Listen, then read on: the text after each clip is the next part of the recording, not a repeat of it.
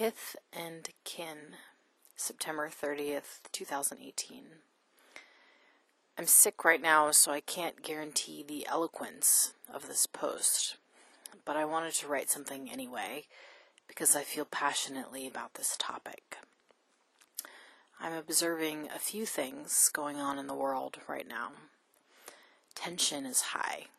People are pissed, rightly so, at all the injustice running rampant. I'm not a sexual assault survivor, but I was also affected by the Ford Kavanaugh hearing. To listen to so many horrible stories from my sisters and to witness some of the reactions to them didn't make me feel good.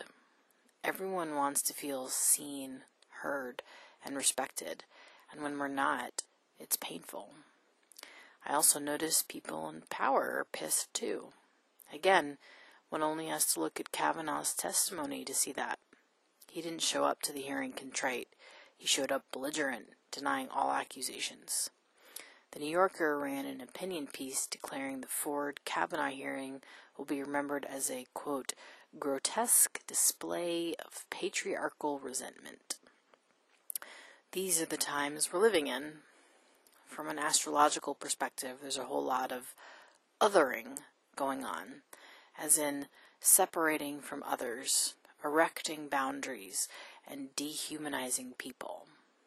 Astrology is not causal, it's instead like a map, and in this instance, we as a society are demonstrating the disintegrated version of the Saturn Pluto transit.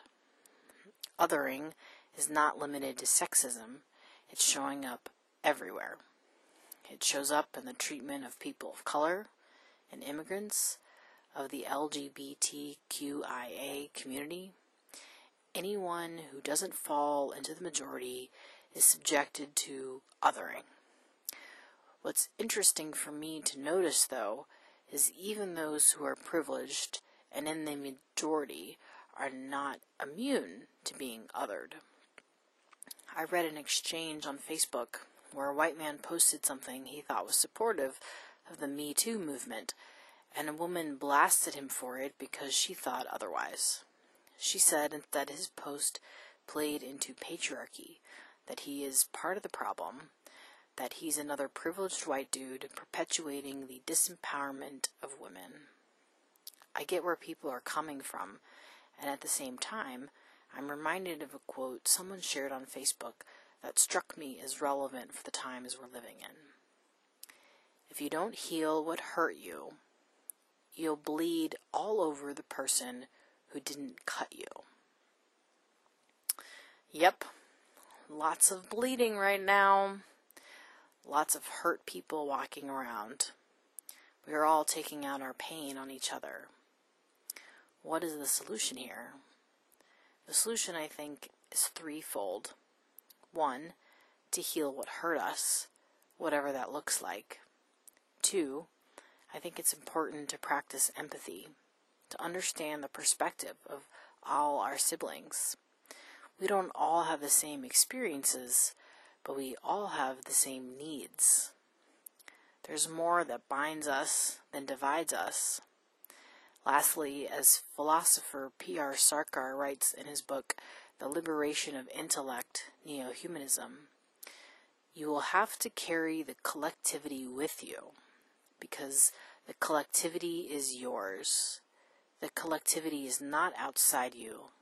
Your future is inseparably connected with the collective fortune. You must take the entire collectivity with you and move toward the sweetest radiance of the new crimson dawn, beyond the veil of the darkest night. We are a collective moving together. We are a universal family sharing the resources of this planet. We are like a garden filled with numerous flowers, but ultimately all a part of the same garden. Like flowers, on the surface we have different petals, different leaves. Some of us require more water, and some of us require less, but we are all flowers. We all require care and attention, and I truly believe we can make it so. I dream of a world where we all work together to take care of each other, a world where we seek to understand our kith and kin, a world where we remember we have more in common than we might believe, a world where we realize there is no other, only us. Another world is not only possible, it's probable.